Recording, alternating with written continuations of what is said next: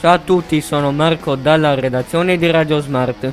Oggi vi parlerò del gruppo musicale CDC e del loro percorso artistico.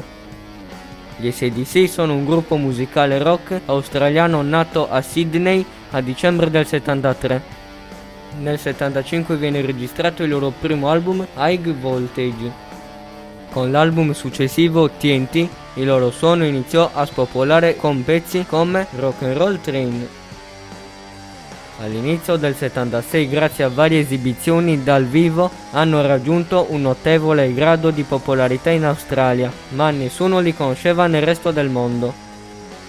Il loro primo album, distribuito su scala nazionale, fu una collezione di brani intitolata High Voltage, proprio come il primo album, e fu seguito dal breve tour britannico chiamato Look Up Your Daughters, che riscosse un buon successo.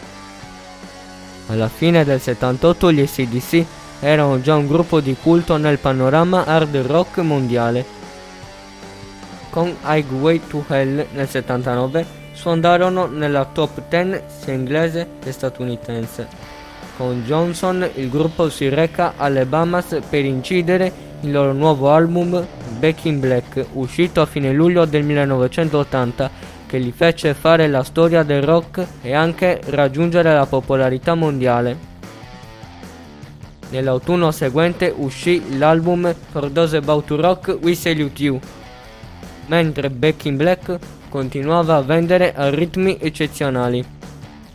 Dopo 4 anni uscì il loro album intitolato Blow Up Your Video.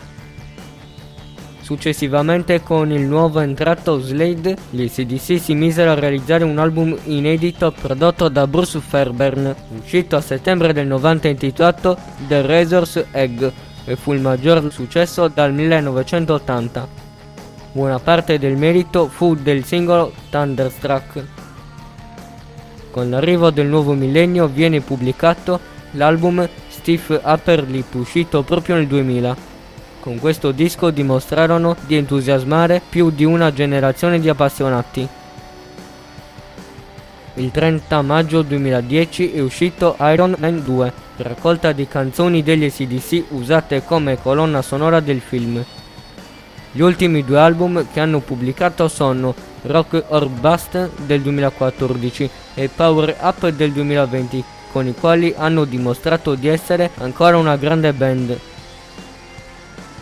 I pezzi che preferisco e che vi consiglio di ascoltare sono Thunderstruck, Wall Loda Rosie, Back in Black, War Machine, Rock and Roll Train, El Bell e Through the Mess of Time. Da Marco è tutto, ci sentiamo al prossimo podcast. Ciao!